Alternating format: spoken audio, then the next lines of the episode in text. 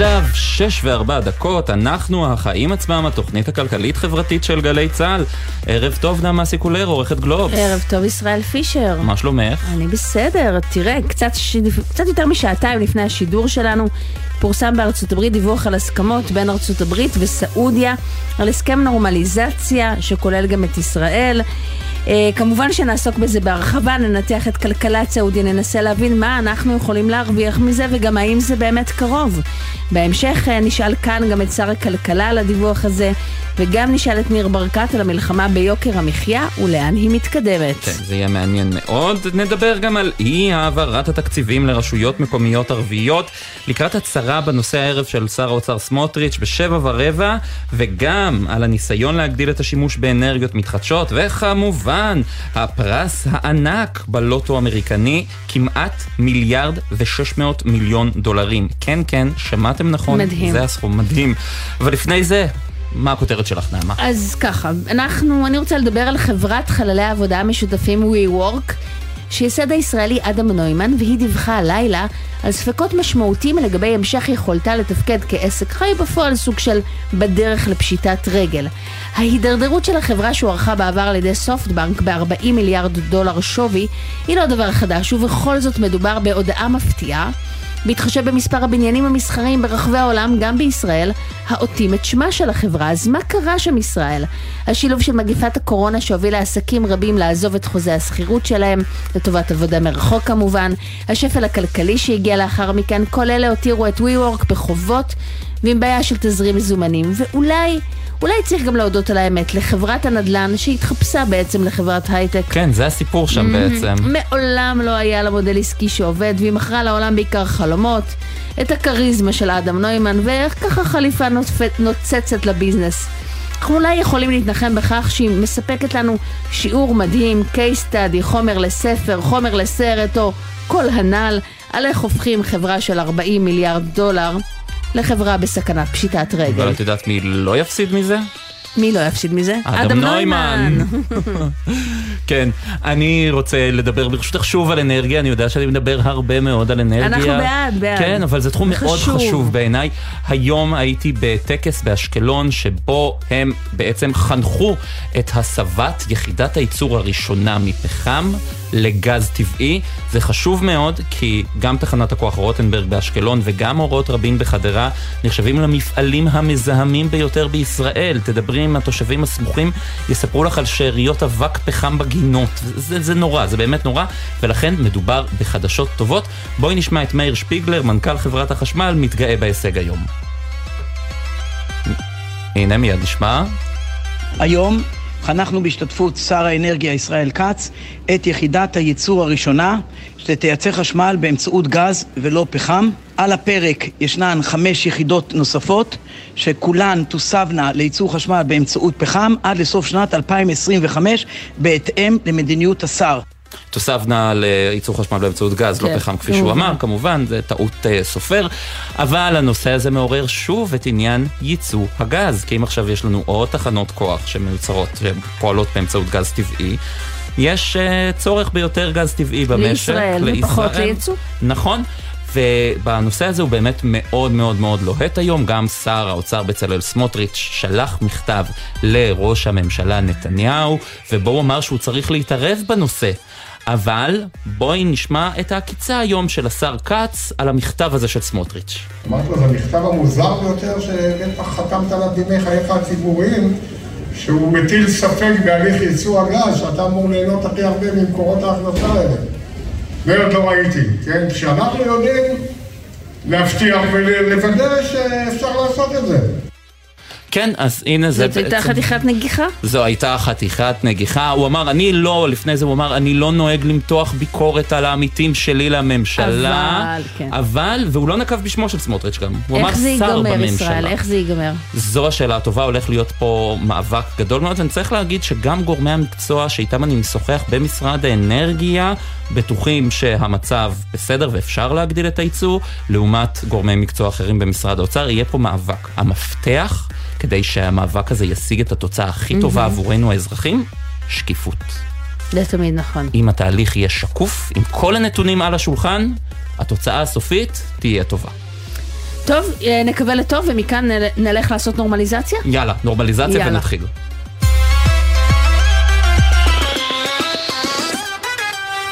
טוב, אז אנחנו תוכנית כלכלית, ועם הדיווחים האלה על הסכם הנורמליזציה בין... המתהווה, כן, רגע, עוד צריך, לא, עוד אה, לא עוד זה, לא- יש עוד דיווחים. לא סרטים אדומים, אבל...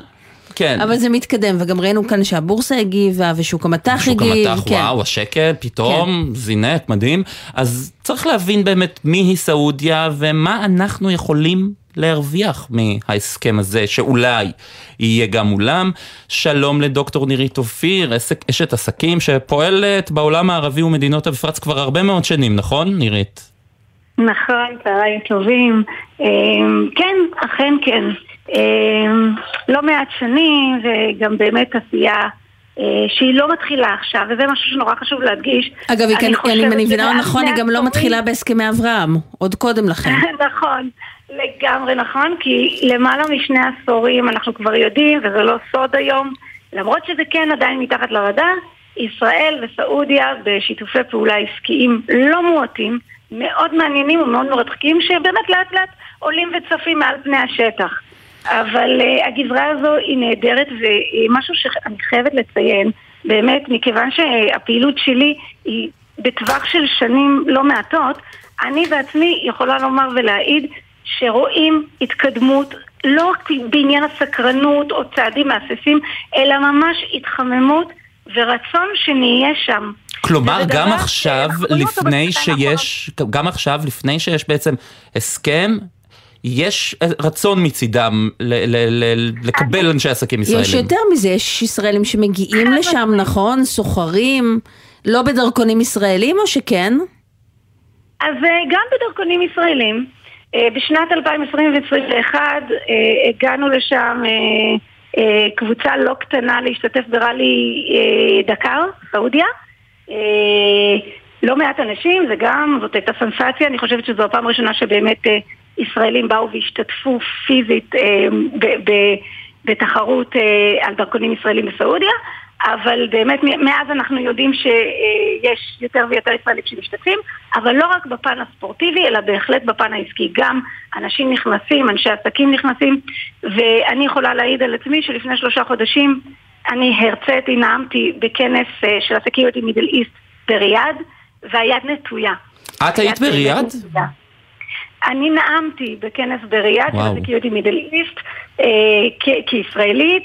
נכון ששאלו אותי מה זה הכתב הזה מימין לשמאל שהוא לא ערבית, והייתי צריכה להסביר שזה עברית, אבל עדיין כן אפשר להגיד את הדברים היום בריש גלי.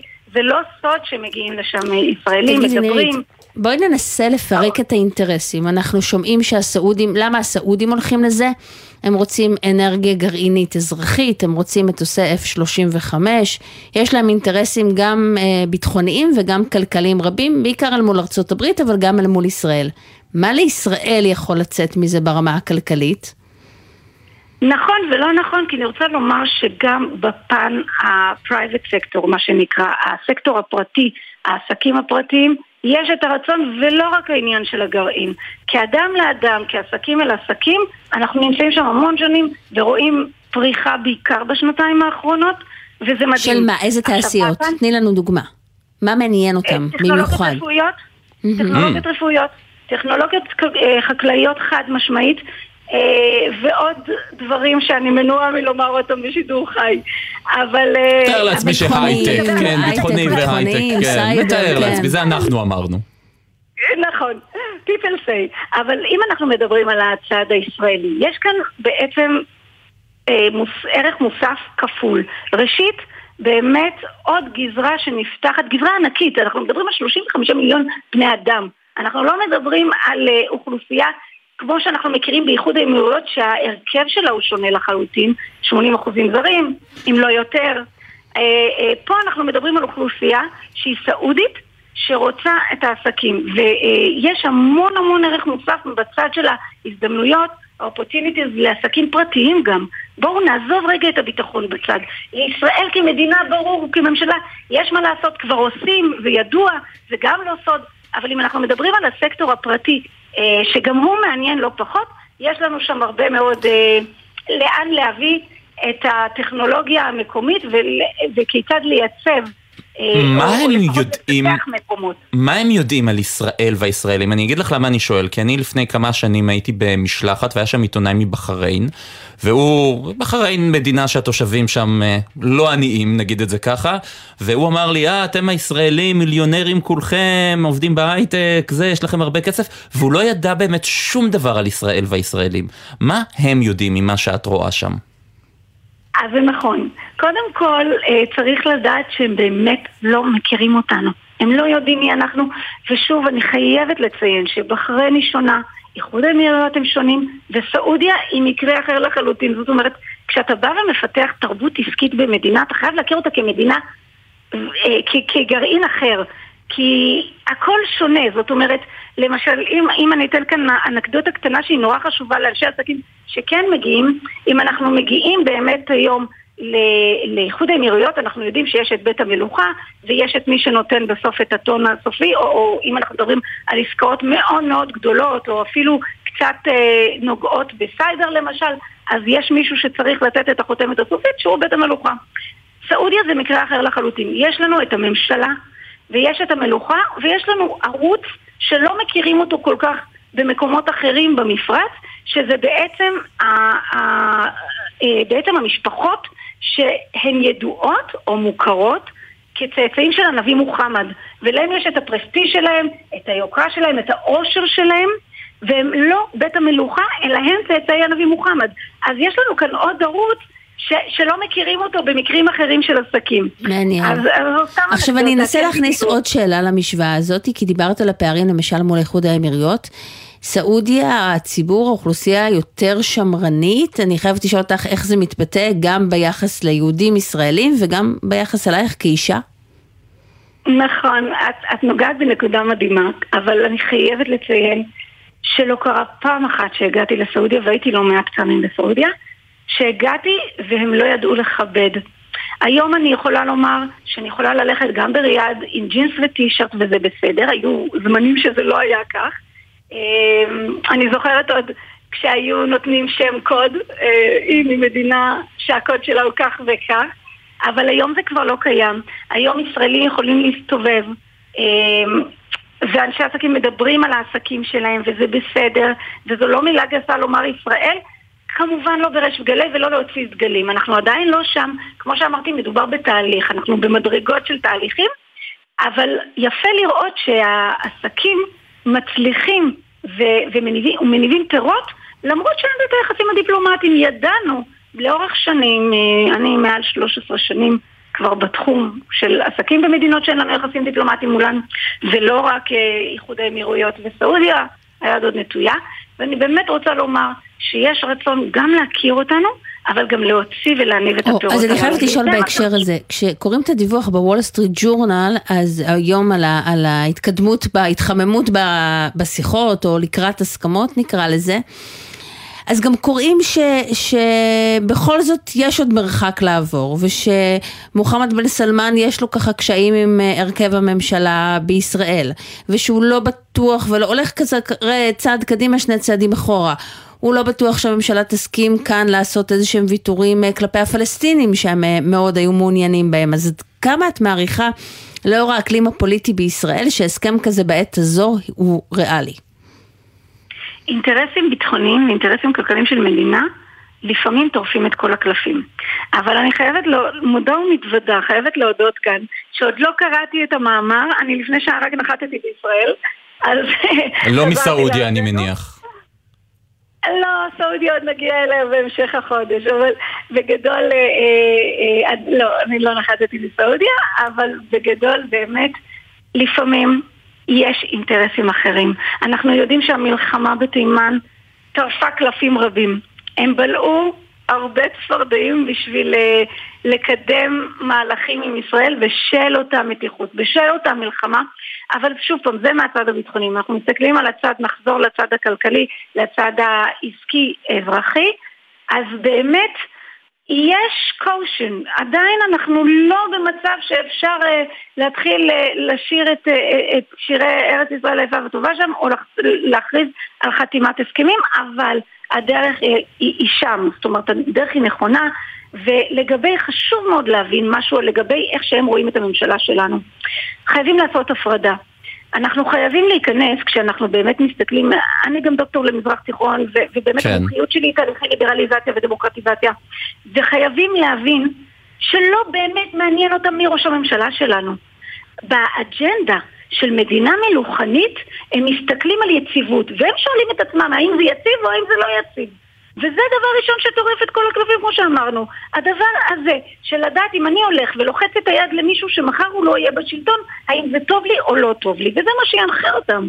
אה, זה, זה דבר נורא חשוב. את אומרת שהם ככה מאוד אה, אינטרסנטים, כאילו לא בקטע רע, מסתכלים על כן, מה יוצא להם. אני חושבת שזה לא רק אינטרסנטים, זה גם בקטע של אה, פרספקטיבה שהיא שונה. הם מכירים מלך. והם יודעים שלמלך יש את הטבעת שעוטפת את המלך וטבעת יותר גדולה, ובעצם אנחנו מודעים לפירמידה מלמעלה כלפי מטה. כן. פה הם עדיין לא יודעים, גם איחוד האמירויות אגב וגם אחרים, עדיין לא יודעים לאכול במרכאות את התהליך בחירות שלנו שהוא די אה, רכבת הרים. מתחלף. לא מעט, בלשון המעטה. כן, ולפעמים לא גם אנחנו לא יודעים איך לאכול אותו. כן. גם אנחנו לא יודעים, אנחנו מצפים שמדינה מלוכנית, מדינה שהיא יציבה, או למשל מרוקו ש-300 שנים זה אותו בית מלוכה. ידעו להכיל את השינויים הללו, כן. ופתאום הגיע איזה מישהו, הוא יהיה מחר או לא יהיה מחר, שזה בכלל לא תלוי בו. הוא לא יכול פתאום להרים את הצבא. אבל עדיין הם רואים פה אינטרסים עדיין הם רואים פה הרבה אינטרסים. דוקטור אה, נירית אופיר, רשת עסקים שפועלת בעולם הערבי ומדינות המפרץ כבר הרבה מאוד זמן. תודה רבה לך. תודה. על הדבר, ערב טוב.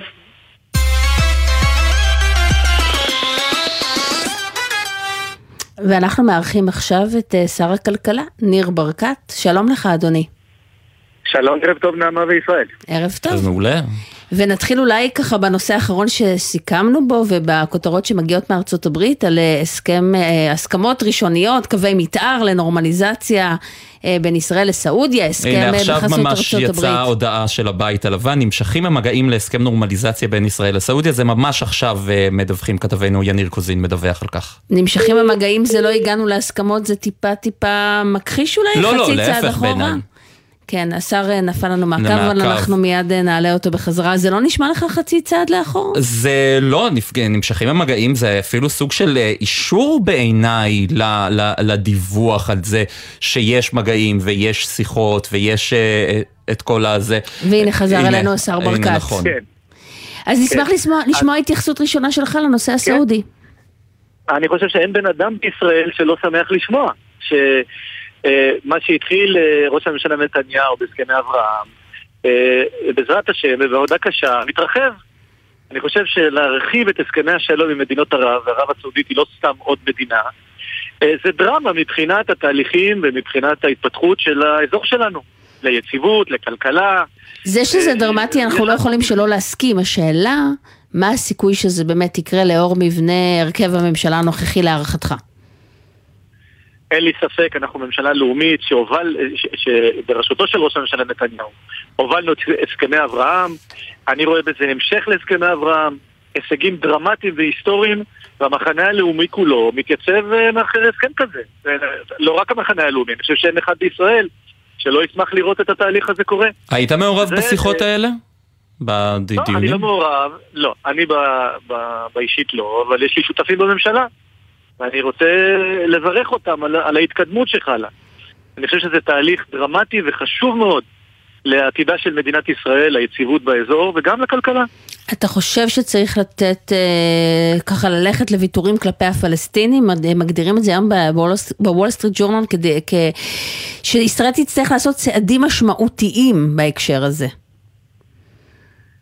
תראי, אה, יש לנו אינטרס שהרשות הפלסטינית אה, תילחם בטרור, תטפל באתגרים האזרחיים של עצמם. אנחנו נשמח לראות איך עושים שיתוף פעולה כלכלי ולהעסיק יותר תושבים פלסטינים, לדאוג לכך שיהיה יציבות באזור.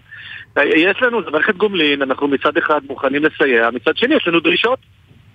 שיפסיקו לחנך בבתי הספר להרוג יהודים, שיילחמו עם הטרוריסטים, עם קיני הטרור, זה לא שחור לבן, זה, גם הם יצטרכו לעשות צעדים משמעותיים אם הם רוצים יותר שיתוף פעולה איתנו, והם יודעים מה הם צריכים לעשות, ואנחנו כממשלה וכעם ישראל לא צריכים לפחד לדרוש דרישות, בוודאי ככל שהדברים קשורים לביטחון ישראל. טוב, בוא נתקדם לנושאים שקשורים ככה עוד חזון למועד קצת עם סעודיה נראה לי, לחיים עצמם כאן. הכלכלה שלנו. ואני חושבת שאחד הנושאים שהכי מטרידים את הישראלים היום זה יוקר המחיה בישראל, זה, זה נושא שמטריד אותנו, אתה יודע, ככה גם באופן שגרתי, אבל בוודאי ובוודאי בימים שבהם אנחנו חיים לנוכח האינפלציה הגוברת. אה, ולנוכח מה שקורה גם עם הריבית. אז איפה אתה נכון. כשר הכלכלה, כן. אולי יש לך איזה בשורה עבורנו? כן, תראי, אנחנו מאוד עסוקים עכשיו בכל הנושא של אה, מחירי המזון ומוצרי הצריכה בישראל. הרי מה, מה, מה האתגר שלנו? האתגר זה שהיום השוק הישראלי, הרגולציה והדירקטיבות בישראל הן כל כך קשוחות, שרוב המוצרים שנמכרים באירופה במחירים הרבה יותר זולים, לא מגיעים לישראל. אנחנו יוצאים מתוסכלים, נוסעים לאירופה, והישראלים שואלים, למה המחירים כאן 40-50 אחוז יותר זולים מהמחירים שלנו? ולכן הכרזתם על הרפורמה, מה שטוב לאירופה, נכון טוב לישראל, אירופה שאתה לא מנהיג, אבל מתי אנחנו נראה את זה בפועל? מתי נרגיש את זה בכיס? קודם כל זה לא רק רפורמה, זה מהפכה בחשיבה. בעצם עד היום אסור הכל, אסור להביא הכל, אלא אם כן זה תואם את הרגולציה המטורללת הישראלית, וממחר החוק, מה שטוב לאירופה... מטורלל, איזו מילה קשה, רגולציה מטורללת. אני מסכים איתו, האמת היא, במקרה הזה, כן, ברוב המקרים. כן, אבל לא שמענו הרבה... היא לא דומה לכלום. כן. היא לא דומה לשום דבר. ובעצם מה אנחנו אומרים? במקום שאסור הכל, מותר הכל. הרי אין אזהרת מוסע שנוסעים לאירופה, לא מזהירים אותנו לא לאכול, לא לקחת תרופות, לא, זה, זה הרי, זה לא, זה הזוי, האירופאים יודעים לנהל סיכונים לא פחות טוב מאיתנו, כנראה בצורה אה, שונה אומנם, אבל אני טוען שאנחנו צריכים לאמץ את התפיסה, מה שטוב באירופה, טוב לישראל. עכשיו, החקיקה, יש לה שלושה חלקים. חלק ראשון בא ואומר, מה מותר להכניס? הכל חוץ ממעט. זה יעבור במושב החורף הקרוב. הדבר השני שמאוד מעניין, נכון להיום הכל נבדק בנמל. ממחר שום דבר לא נבדק בנמל, היבואן יוכל, לא, ברגע שהוא מוכיח שהוא מביא סחורה שהיא מקובלת באירופה, יכול להביא אותה עד המדף, אנחנו נבדוק במדפים. והדבר השלישי, זה שאם מישהו ינסה למנוע מיבואן להביא מוצרים מאירופה, הוא יכול לחטוף עד 100 מיליון שקל קנס. שלושת החלקים האלה ביחד פותחים את השוק של מה שטוב לאירופה, טוב לישראל, וזה מהפכה אמיתית, אתה תראה, יר, אז ירידות אני... מחירים של כמה? דבר איתנו במספרים. מה התחזיות שלכם אומרות? יופי, זו שאלה טובה. קרפור על ה-500 מוצרים שהם הכניסו לישראל, הם כ-40% יותר זולים ממה שהיה כאן קודם.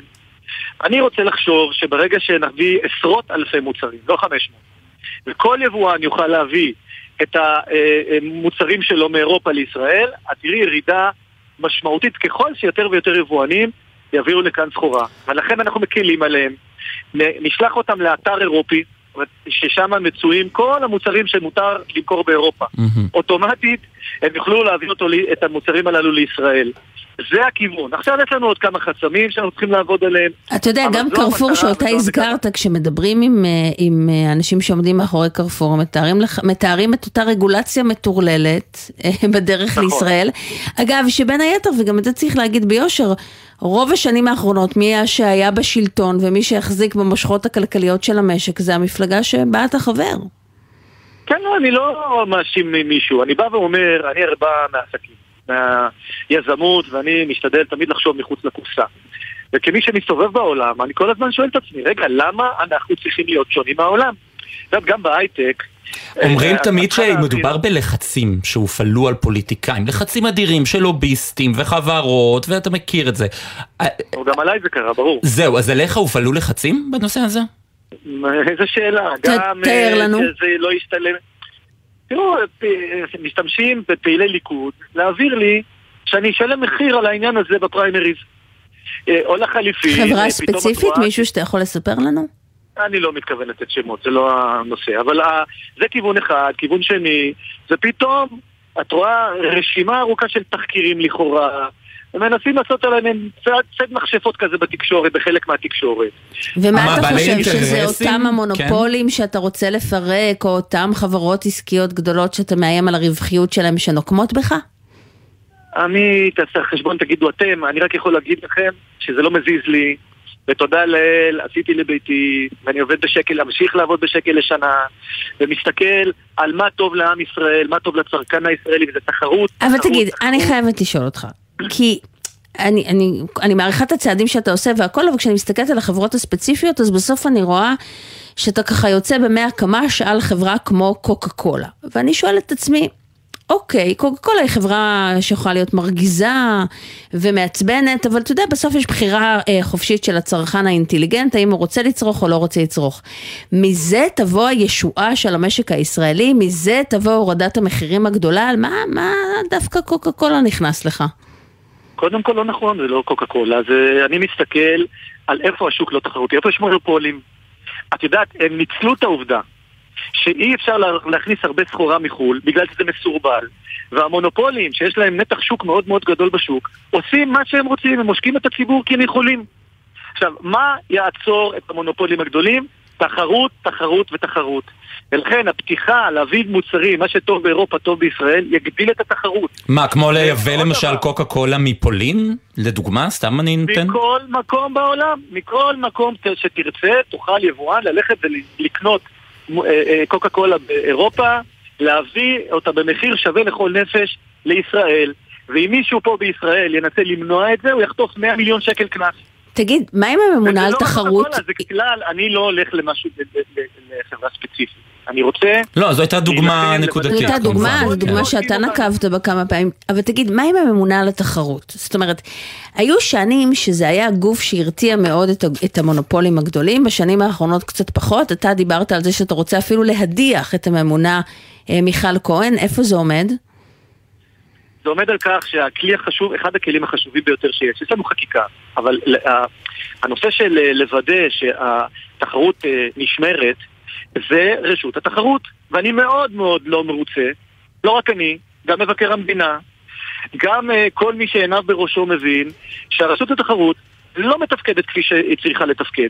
אין הרתעה, אין, אין, אין תחרות, והעסק הזה בסטגנציה. אני חושב שה-DNA שם צריך להשתנות. אני חושב, אני מצפה הרבה יותר מהרשות לתחרות, ולצערי הרב אני לא רואה את זה קורה. ושמה אני לא שיניתי דעתי, אני חושב שאנחנו צריכים לעשות שם שינוי מהותי. כלומר, אתה הולך לפנות לנציב שירות המדינה אה, שוב בבקשה להדיח מתפקידה את אה, יושבת ראש רשות התחרות. אני לא שיניתי את דעתי, אני חושב שצריך שינוי מהותי ועמוק ברשות לתחרות. אבל אתה יודע, אנחנו נמצאים באיזשהו אקלים אה, חברתי, פוליטי אם תרצה, שבו אתה לא השר היחיד שמבקש להדיח רגולטור, ו, וגם אם לך יש את הסיבות הכי ענייניות והכי מקצועיות והכי הכל הכל הכל, בסוף יש איזושהי תחושה שהממשלה שאתה חלק ממנה כל היום מתנגחת בדרג מקצועי, רק מחפשת את מי אפשר להדיח ראשון. אה, איך אתה מתמודד עם הטענה הזאת? כשבאתי לעיריית ירושלים, היה לי יועץ משפטי לעומתי. ולקח לי שנה להחליף אותו, שנה שלמה של סיוט, שלא יכלתי לנהל את העיר כפי שאני בגינה נבחרתי. וכשהוא התחלף, פתאום כל הבעיות נפתרו תוך דקה. נכנס יועץ משפטי חדש, תוך דקה כל הבעיות נפתרו. אני רוצה להביא פתרונות לעם ישראל. את יודעת, כשנכנסתי למשרד, לא ידעתי איזה יועצת משפטית תהיה במשרד לכלכלה ותעשייה. יועצת משפטית מצטיינת. מצוינת. אז מה אתה אומר, שהכל יקום ויפול על אותם עורכת דין לא, לא, מיכל לא, כהן? אני מאוד ענייני. כשהצוות המקצועי עושה עבודה טובה מאוד, אני מוחא לו כפיים ומודה לו. אם אני חושב שזה איכשהו צריך לשדרג, אני יושב, אני משקיע, אני שר, ש... אני שר מקצועי, לא רק פוליטי. אני יודע מה אני רוצה, אני מוביל מהלכים ואני יודע לבנות מנהלים, זה התפקיד שלי, ככה עשיתי כל החיים. אני גם יודע לאתר מתי זה לא עובד טוב וצריך להחליף.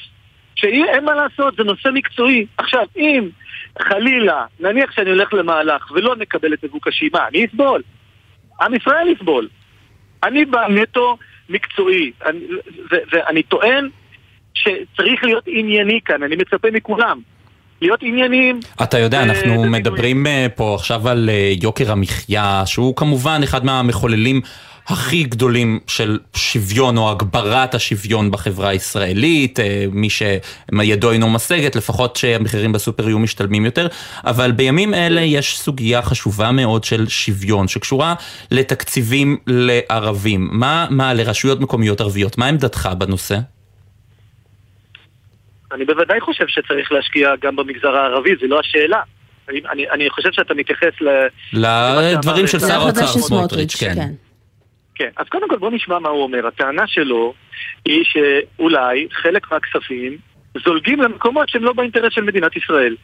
ואם הוא צודק, בוא צריך לראות איך אה, מונעים את, ה, אה, אה, את הבעיה, או, או איך מטפלים בבעיה, ולא על חשבון לתת משאבים למגזר הערבי. זה לא הנקודה, אני חושב ש...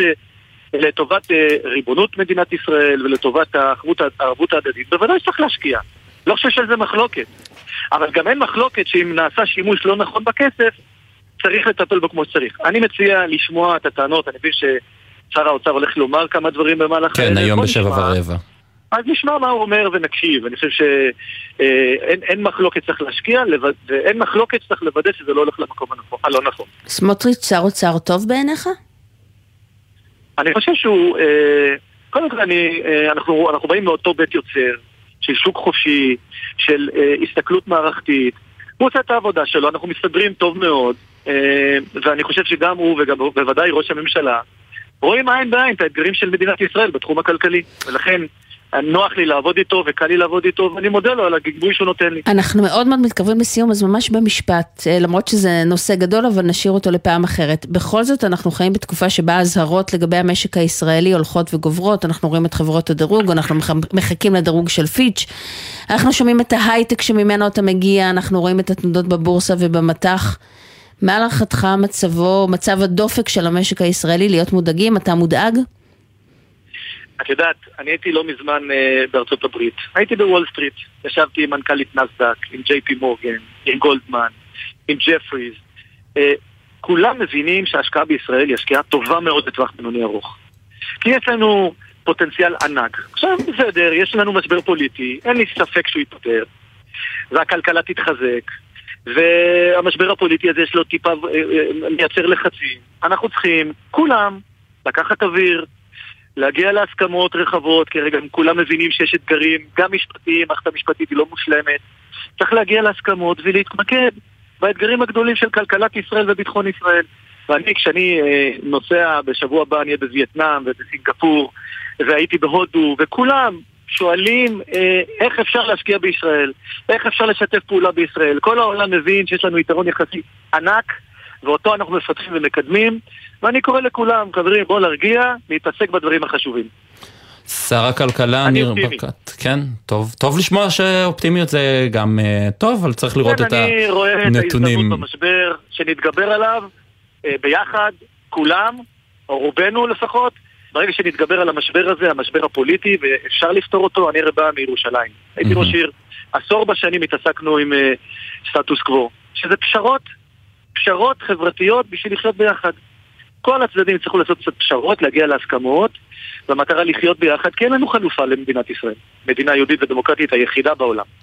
בזה אנחנו מסכימים. תודה רבה, שר הכלכלה ניר ברקת. כל טוב, להתראות. להתראות. להתראות. כן, כמה הודעות ונחזור עם כל הנושא של העברת תקציבים לרשויות אה, ערביות, גם איך מגדילים את האנרגיה המתחדשת בכל הארץ, והפרס הראשון בלוטו בארצות הברית, mm, מיליארד ו-600 מיליון. מיד חוזרים.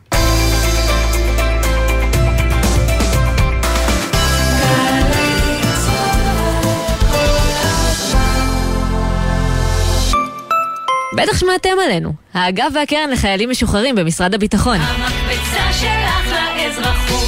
אבל חשבתם פעם למה אנחנו... המקפצה שלך לאזרחות. זה משום שאנחנו מציעים הרבה יותר ממענק ופיקדון אישי. גם לימודים, הכשרות ומלגות וגם ייעוץ אישי והכוונה. אז היכנסו לאתר שלנו, תנו לנו להיות... המקפצה שלך לאזרחות. שלום, מדבר תת-אלוף במילואים אמל אסעד. אני מבקש להזמינכם להשתתף באירוע השנתי בשביל הבנים, לזכר הלוחמים הדרוזים שנפלו במערכות ישראל. כמו בכל שנה, השתתפותכם חשובה לנו. בואו למפגן של אחדות למען הבנים ולחיזוק הקשר והברית עם העדה הדרוזית. ב-22 בספטמבר נצעד, נרוץ ונרכב על אופניים באווירה קסומה של אחווה והזדהות. להרשמה, היכנסו לאתר בשביל הבנים. השומר, הבלם, הבלמח ההגנה, אצל לחי, צהל גם, רואים כאן את כולם. בואו עם כל המשפחה למוזיאונים של משרד הביטחון להכיר את ההיסטוריה של היישוב העברי מראשית הציונות ועד הקמת מדינת ישראל וצה"ל, תערוכות וסיפורי גבורה במוזיאונים של משרד הביטחון ברחבי הארץ. חייבים לבוא לראות. המוזיאונים של משרד הביטחון. חפשו אותנו בגוגל. מגיש אגף משפחות, הנצחה ומורשת במשרד הביטחון. קיץ של חוויות במוזיאון אגם ראשון לציון. סיורים ודרכים, סדנאות קינטיות לילדים, מופעים וגם תערוכה חדשה, מוטל בספק. קיץ במוזיאון אגם ראשון לציון. פרטים באתר ובפייסבוק. התיאטרון הקאמרי וגלי צה"ל מצדיעים למלחין והזמר מתי כספי. מופע מחווה עם הקלאסיקות הגדולות בהשתתפותו ובהשתתפות מירי מסיקה, לאה שבת, עדי כהן, רויטל זלצמן, אוהד בן אבי, אלינור אהרון ועוד. מנחה נתן דטנר. שישי, התיאטרון הקאמרי, ובקרוב בגלי צה"ל. האם חשבתם פעם עד כמה האזנות סתר נפוצות בארצנו? אני לא זוכרת תיק בלי האזנות סתר. איך קרה שאלפי ישראלים מצאו את עצמם מכורים למשככי כאבים? זה הפך להיות תלות טוטאלית. או איזו עזרה מהמדינה מקבלות משפחות הנעדרים האזרחים בארץ? כולנו נמצאים לבד המערכת הזאת. כל אחד מהנושאים הללו חי ובוער ומשפיע על החיים של אלפים מאיתנו. אבל מתי בפעם האחרונה שמעתם מישהו מדבר עליהם? בדיוק לשם כך יצרנו את התחקיר. גלי צה"ל בשיתוף פעולה עם שומרים צוללים בכל פרק בהסכת אל התופעות המסעירות ביותר, אך הנסתרות והרחוקות מהכותרות היומיומיות. התחקיר, בהגשת עמית תומר ורוני זינגר, בכל זמן שתרצו באתר וביישומון גל"צ גלגלצ, ובכל מקום שאתם מאזינים להסכתים שלכם. עכשיו בגלי צה"ל, ישראל פישר ונעמה סיקולר עם החיים עצמם. שלום נעמה, חזרנו. חזרנו. כן, אנחנו רוצים לדבר על הסערה של התקציבים לחברה הערבית, אבל לא מהצד הפוליטי, אלא שוב, החיים עצמם, המשמעות של התקציבים האלה, ולאן הם עוברים ומה עושים איתם, אה, בעקבות אה, אותם, אותה סערה ששר האוצר אה, אמר שהוא לא יעביר תקציבים לא לרשויות מקומיות ולא לסבסוד השכלה גבוהה. איתנו בנושא הזה חסן טואפרה, ראש הרשות לפיתוח כלכלי בחברה הערבית, שלום, ערב טוב. ערב טוב, נעמה, ישראל, ערב טוב. אז בוא נדבר רגע על... על מבנה התקציבים שעוברים לחברה הערבית. מה, מה בעצם הפער שיש לחברה הערבית או לצר... לעומת הצרכים שלהם? מעולה, אז גם, גם בהקשר האחרון שדובר על העברת התקציבים, החברה הערבית בישראל מונה 21% מאוכלוסיית המדינה ונמצאת בפער אדיר לעומת החברה היהודית בשלל תחומי החיים, גם בתכנון ודיור וגם בתעסוקה וחינוך וכולי. ממשלות ישראל לדורותיהן, החל משנת 2010 ועד היום, משקיעות uh, תקציבים, והתקציבים האלה מביאים תוצאות חיוביות מאוד בכל מה שנוגע לשילוב החברה הערבית ולסגירת הפערים האלה שאנחנו פוגשים אותם ביום-יום. החלטה אחת, והייתה מאוד משמעותית, הייתה 922 לפני שבע שנים, החלטה 550, החלטה נוכחית, ורואים בתוצאות, רואים שיש עלייה מאוד כמה משמעותית. על כמה כסף אנחנו של... בסך הכל מדברים בשנים האלה? החלטה, החלטה הקודמת הייתה בגובה כעשרה מיליארד שקל. אבל שוב הצטרפו אליה עוד כל מיני החלטות של מגזרים, אז אפשר להגיד 15 מיליארד, ו, וההחלטה הנוכחית היא הגדילה את זה לשיעור ה-30 מיליארד שקל, אבל שוב זה חומש על פני חמש שנים. אז ככה שיוצא שהיא כמעט השקעה של שישה מיליארד שקל בשנה. אבל תגיד, מבלי להיכנס לפוליטיקה, טוען השר סמוטריץ', בוא נדבר על הטענה המקצועית שלו. הטענה המקצועית שלו, אנחנו לא יודעים לוודא, או הם לא יודעים לוודא כמדינה, שהכסף אכן מגיע לייעודו, ולא מתגלגל לאזורים של פשיעה. מה דעתך על הטיעון הזה? אז בלי, בלי רגע להיכנס ל- ל- למי שאמר ומה נאמר, רק אני רוצה להשלים רק את המשפט הקודם, שבסוף התוצאות שהראו בחמש שנים האחרונות זה תוכנית הכלכלית הכי משתלמת גם בגלל שעליית שיעורי תעסוקת נשים, גם גברים, גם עלייה בחינוך, גם בהשכלה גבוהה, בכל אחד מתחומי החיים ראינו שהחברה הערבית התקדמה בצורה מאוד משמעותית, גם הרשויות הערביות התקדמו במעמד הסוציו-אקונומי שלהם והפחיתו את התמיכה הממשלתית בהם. עכשיו ביחס לאמירה ובכלל האירוע האחרון שאנחנו נמצאים בו, אחד מהסעיפי ההחלטה, ההחלטה הזאת היא מאוד מאוד ארוכה, מתפרסת על אלפי סעיפים, אחד מסעיפי ההחלטה נוגע להעברת תקציבים לרשויות המקומיות, שהוא חלק מסגירת פערים, שבסוף הטענה הייתה, והיא טענה שאוששה גם על ידי אה, מתהווי האנשים, שבעצם יש אפליה בחלוקת תקציבי מענקי האיזון לרשויות הערביות, בדק את זה גם דוקטור מיכאל שראל, בדק את זה קודם מרדכי כהן. כלומר, כל הטענה שלפיה עכשיו התקציבים האלה, ה-200 מיליון שקלים האלה הם תקציבים עודפים ולא שוויוניים, זו טענה שהתקציבים האלה בעצם מתקנים מצב אחר שהיה לא שוויוני. קודם. נכון, נכון. הט- הטענה העיקרית אומרת שנוסחת מענק האיזון היום, שנותנת כסף לרשויות בכלל מדינת ישראל, היא אינה מטבעה, אפילו אפשר להגיד, מפלה במובן מסוים את הרשויות הערביות. בדקו את הטענות האלה, מספר צוותים ממשלתיים אה, על פני שנים, וכן ראו שיש אפליה מסוימת ותיקנו אותה לאורך הזמן, ובהחלטה 550 הוקם צוות נוסף בראשות דוקטור מיכאל שראל, והוא בדק את הנושא, וגם הוא הגיע למסקנה שצריך להגדיל את חלקה של החברה הערבית בנוסחה, וה-200 מיליון שקל... אה, אז בעצם מה שאתה אומר, מהתיקון אם אני. אם אני רגע הפוליטיקאית שבחדר, אתה אומר אין שום עדות בשום מחקר, בשום דבר, שהכסף זולג למקומות הלא נכונים. אין עדויות לא, זה לזה. טענה אחרת. לא, זה אחרת. מקור, מקור הכסף, למה הכסף ניתן, הוא נועד כדי לצמצם פערים. זה, לאן זה ברור? ולאן הכסף מגיע? לאן הכסף האם הוא מגיע לייעודו? יש- זאת אומרת, אני מבינה טענות- ממך שיש ביצוע, שיש ביצועים ש... מדידים שאפשר להראות אותם. אבל האם נכון. ניתן לטעון, לא יודעת, זה מה שטוען שר האוצר, שחלקים מהכסף לא מגיעים ליהודה, ואגב, אני אגיד עוד משפט אחד, אנחנו כן רואים את, אה, את הפשיעה בחברה הערבית שהולכת וגואה. אז לפחות ברמה הלוגית, שוב, אני לא יודעת ברמה העובדתית, קטונתי, אבל ברמה הלוגית ניתן לטעון שיש כסף ממשלתי שאולי מתדלק את זה. הטענה שחלק מהתקציבים שיכולים להגיע למקומות בעייתיים היא טענה שכנראה היא נכונה. אף אחד לא סותר ולא אומר שאין השתלטות של גורמי פשיעה גם על אה, מה שקורה בשלטון המקומי וגם על מכרזים. הטענה הזאת נבדקה גם על ידי צוותים אה, ממשלתיים, הקודם בראשות אה, מנכ"ל משרד הפנים הקודם הירש, ובאמת הייתה המלצה להגביר את הפיקוח והבקרה ולהוציא חלק מהשירותים לידי גורמים חיצוניים.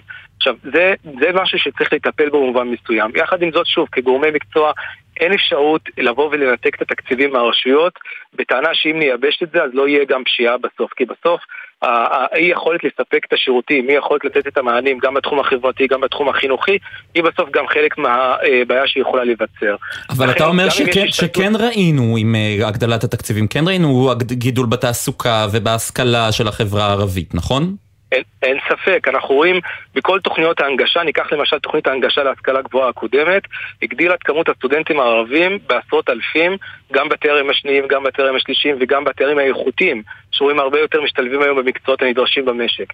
גם בשיעורי תעסוקת נשים עלינו מסביבות ה-20% לפני העשור, היום 46% תעסוקת נשים, הכפיל את עצמו ויותר, תעסוקת גברים כמעט ללא פערים, יש פערי פריון. זה תוכניות שהן בסוף מגדילות את העוגה לכלל המשק הישראלי, מטיבות עם משלם המיסים הישראלי בכללותו, ולכן הן משתלמות במובן הזה. עכשיו, חלק מהבעיה גם מתן השירות לתושב. התושב בקצה גם צריך להרגיש שיש שיפור בשירותים שלו. גם הרווחה משתפרת ביישוב, גם הכבישים, גם התשתיות, ולכן התקציבים האלה עוברים לרשויות כדי להעניק יותר שירות איכותי לתושב בקצה. וצריך לפקח עליהם בצורה הדוקה, על מנת שבאמת לא יגיעו לידיים לא, לא, לא, הלא נכונות ב- בקצה. חסן טואפרה, ראש הרשות לפיתוח כלכלי בחברה הערבית, תודה תודה רבה. רבה. תודה רבה.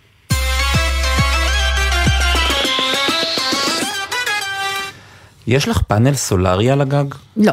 ולך? גם לא. אבל בוא, נשאל למי, בוא נשמע למי יש. זה מעניין. אה, שלום לך רון אייפר, מנהל חטיבת אנרגיה מקיימת במשרד האנרגיה והתשתיות. שלום, ערב טוב. לך יש פאנל סולארי על הגג? לי אין פאנל סולארי על הגג לצערי. אבל לך יש מדד. שמראה למי יש פאנל סולארי על הגג.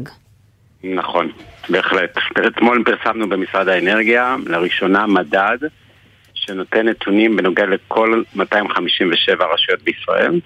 בנוגע לכמה סולארי בדו-שימוש, שזה פאנלים על גגות ועל אה, מאגרים. אה, יש לכל רשות ורשות, ואיזה רשות ממצה הכי הרבה את הפוטנציאל שאנחנו מעריכים שיש לה. כלומר, נגיד אה, על גגות ומאגרים, נגיד שזה יכול להיות גם גג של בית פרטי, גם גג של בית משותף, מאגרים, מאגרי מים למשל, אם אני... אה, אם זה נכון? מאגרי מים, או מבנים או חקלאיים. שדות חקלאיים בעצם. נכון, מבנים חקלאיים. מבנים חקלאיים. כלומר, איך אפשר לנצל את הקרקע פעמיים? גם למגורים, לתעשייה וכולי, וגם לייצר אנרגיה ירוקה. אמת. לעשות שימוש מיטבי מהקרקע וגם לקרב את ייצור החשמל למוקד צריכת החשמל. אז איפה יש הכי הרבה? הכי הרבה במימוש פוטנציאל יש לנו במועצה אזורית ערבה תיכונה. שהיא אה, הפתיעה אותנו והיא אפילו עקפה את הפוטנציאל שאנחנו הערכנו שהיא יכולה להקים והיא קרוב ל-114% ממימוש הפוטנציאל שלה. ואנחנו שוב, אומרת, אנחנו לא מדברים על השדות הסולאריים הענקיים שיש נכון. בערבה, אנחנו מדברים על בתים ביישובים שם, שיש להם אה, פאנלים סולאריים והם מרוויחים כסף מזה. נכון, בתים, רפתות, לולים, מבנים תעשייתיים, כל דבר שהוא ניצול של הקרקע פעמיים, כמו שאתה אמרת, נקרא דו-שימוש, רק את זה אנחנו חושבים. תגיד רון, אבל כמה זה עולה? האם עלות ההתקנה, עלות קניית הפאנל, התקנתו, עד שהוא מתחיל להניב לך את ההכנסה השוטפת? זאת אומרת, מדובר בעסק לא זול. תראי, אנחנו בממשלה רוצים לקדם אנרגיה מתחדשת, אבל אנחנו לא מקימים אותה. בהגדרה, האנרגיה המתחדשת מוקמת על ידי המגזר הפרטי. לכן התפקיד שלנו היא לדאוג לזה שהמגזר הפרטי יעשה את זה, אה, ולכן אנחנו צריכים לדאוג לכלכליות. והכלכליות היא באמצעות תעריפים. הפאנלים האלה בדו-שימוש, בגלל שהם נותנים לנו כל כך הרבה ערך, אה, אנחנו דואגים להם לתעריפים טובים יותר. וזה כלכלי, עובדה שזה קורה. הנתונים מראים שיש את זה בכמויות. אה, נכון, זה לא, אתה לא, לא מחזיר את ההשקעה תוך שנה, לוקח כמה שנים להחזיר את ההשקעה, אבל זה, זה השקעה לכל דבר. אבל איפה אין? איפה אין פאנלים סולאריים? מספיק. תראו, אין, אין, אנחנו למשל אם ניקח ונסתכל על אה, מדינת ישראל, פילחנו אותה למשל למחוזות. אז המחוז האחרון מבחינת התקנות פאנלים סולאריים הוא מחוז תל אביב. אה, הממוצע הארצי של התקנת פאנלים סולאריים לפוטנציאל הוא 21 ובמחוז תל אביב אנחנו מגיעים רק ל-4 לצערנו. רק 4% במחוז תל אביב, למה זה קורה? מה, התל אביבים לא רוצים? או שהם לא יכולים? תראה, יש אה, שלוש, שלוש סיבות מרכזיות שאנשים שמים פאנלים סולאריים על הגג. אחד זה כלכליות, שתיים זה אכפתיות אה, להגנת הסביבה או לאיכות הסביבה, ושלוש זה סיבות חשמליות. אה, יכול להיות שבמחוז תל אביב הכלכליות היא פחות מעניינת, יכול להיות. אה, שתיים, אה, אני לא יודע אם, אם ב- במחוז תל אביב אכפת להם יותר מהסביבה או פחות מהסביבה. שלוש, צריך לזכור שמחוז תל אביב הוא מאוד אורבני, ולכן אה, הגגות שם הם אה, מצרך יקר. אה, יש הרבה פרויקטים של תמ"א, יש הרבה מאוד צפיפות, יש הרבה גגות שהם מוצלים, אה, ולכן יכול להיות שזה חלק מהסיבות למה הניצול הוא פחות אה, גבוה, אבל אנחנו דווקא השתמשנו במדד הזה כדי לדרבן את הרשויות המקומיות. אנחנו כבר רואים מאז פרסום המדד כלומר, לעשות להם איזשהו סוג של שיימינג? תראו, כולם רואים ו- לכם? או תחרות, כאילו. שיימינג ופיימינג, תראה, אני מסתכל על זה אחרת. אנחנו בתור מדינה, תמיד משווים אותנו למדינות ה-OECD. הצטרפנו, חלק מהסיבות למה הצטרפנו ל-OECD, כדי שנוכל לי- להשוות את עצמנו למדינות אחרות. ולרשויות המקומיות לא היה את זה עד עכשיו בתחום של האנרגיה המתחדשת. ועכשיו רשות מקומית יכולה לדעת איפה היא נמצאת ביחס לשכנות שלה, איפה היא נמצאת ביחס לממוצע הארצי, איפה היא נמצאת ביחס למדינות, לש, לערים, סליחה, דומות לה מבחינת סוציו-אקונומית. כל הדברים האלה אפשר לשלוף מהמדד שפתוח לכולם. אה, וזה איזשהו כלי, גם כלי יישומי בעבור הרשות המקומית, אה, וגם כלי דרבון ותמרוץ. אה, ומבחינתנו זה התפקיד שלנו, אה, לעזור לרשויות המקומיות. וככה אולי נצליח לעמוד ביעדי האנרגיה המתחדשת שלנו, כי בסופו של דבר דו-שימוש זה הפתרון. רון אייפר, מנהל חטיבת אנרגיה תודה רבה. מקיימת, תודה רבה. תודה רבה, ערב טוב.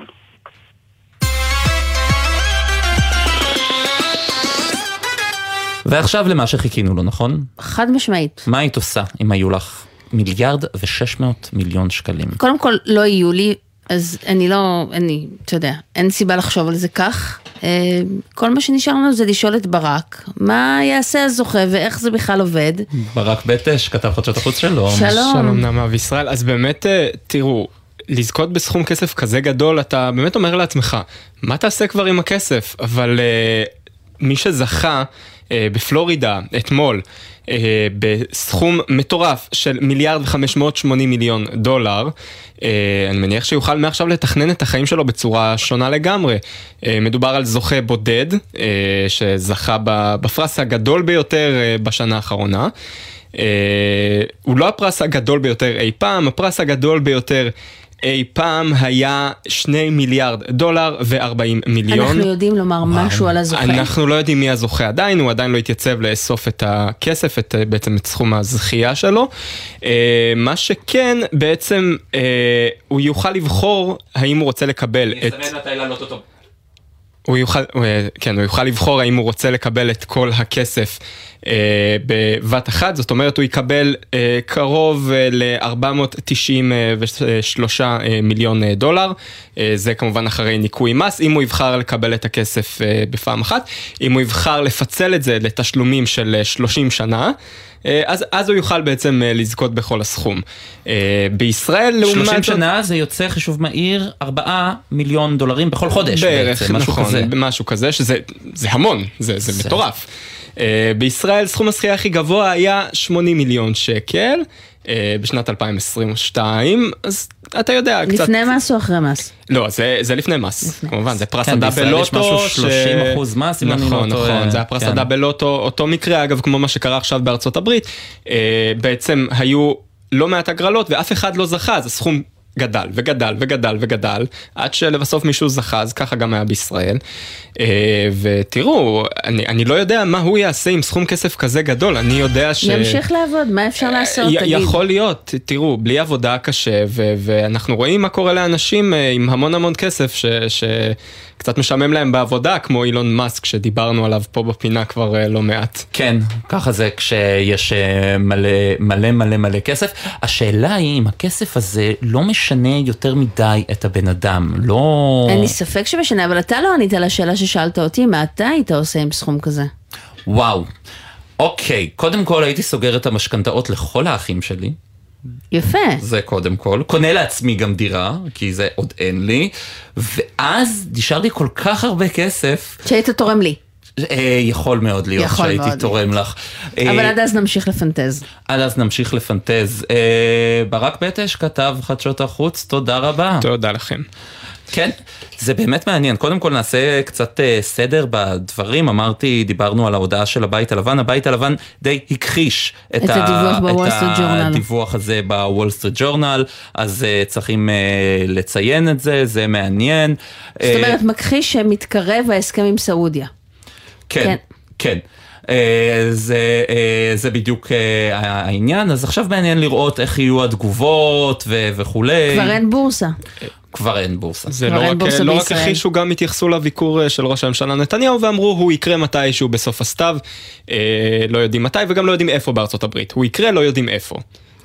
זאת אומרת, לא לגבי בטוח הדיווחים של שבבית הבית הלבן. הלבן, לא או בטוח. ועידת האו"ם בניו יורק, עוד לא יודעים. נחכה ונראה. כן, טוב, אנחנו, אה, אנחנו עומדים, סיימנו. אנחנו מסיימים את התוכנית, מסיימים את השבוע כאן עם החיים עצמם. אה, אנחנו, את ואני נחזור פה, ב- נהיה פה ראשון. ביום ראשון. נגיד בינתיים תודה לעמליה זקס לוי וגלי אסיה שהיו על ההפקה, מיכל כהן והלל גוטמן על הביצוע הטכני. בפיקוח הטכני היה אילן גביש, עורך הדיגיטל הוא שי ישראל.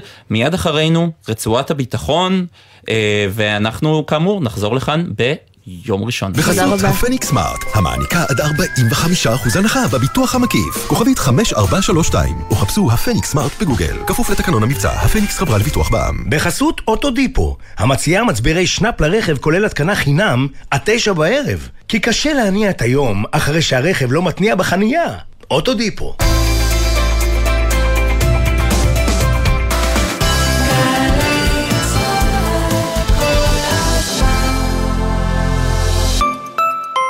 יצואנים, תעשיינים וחברות עסקיות. רוצים לייצא לחו"ל? לפרוץ לשווקים חדשים? תוכנית כסף חכם מחכה רק לכם. כ-80 מיליון שקלים יוענקו במסלולים ייחודיים ליצואנים מתחילים או מנוסים. עד חצי מיליון שקלים לחברה. אל תוותרו על הסיוע. עכשיו תורכם לגדול לעולם הגדול. שימו לב, ימים אחרונים להגשה. המקצה פתוח רק עד 20 באוגוסט. מהרו להגיש. לפרטים חפשו ברשת כסף חכם, או היכנסו לאתר מנהל סחר חוץ במשרד הכלכלה והתעשייה.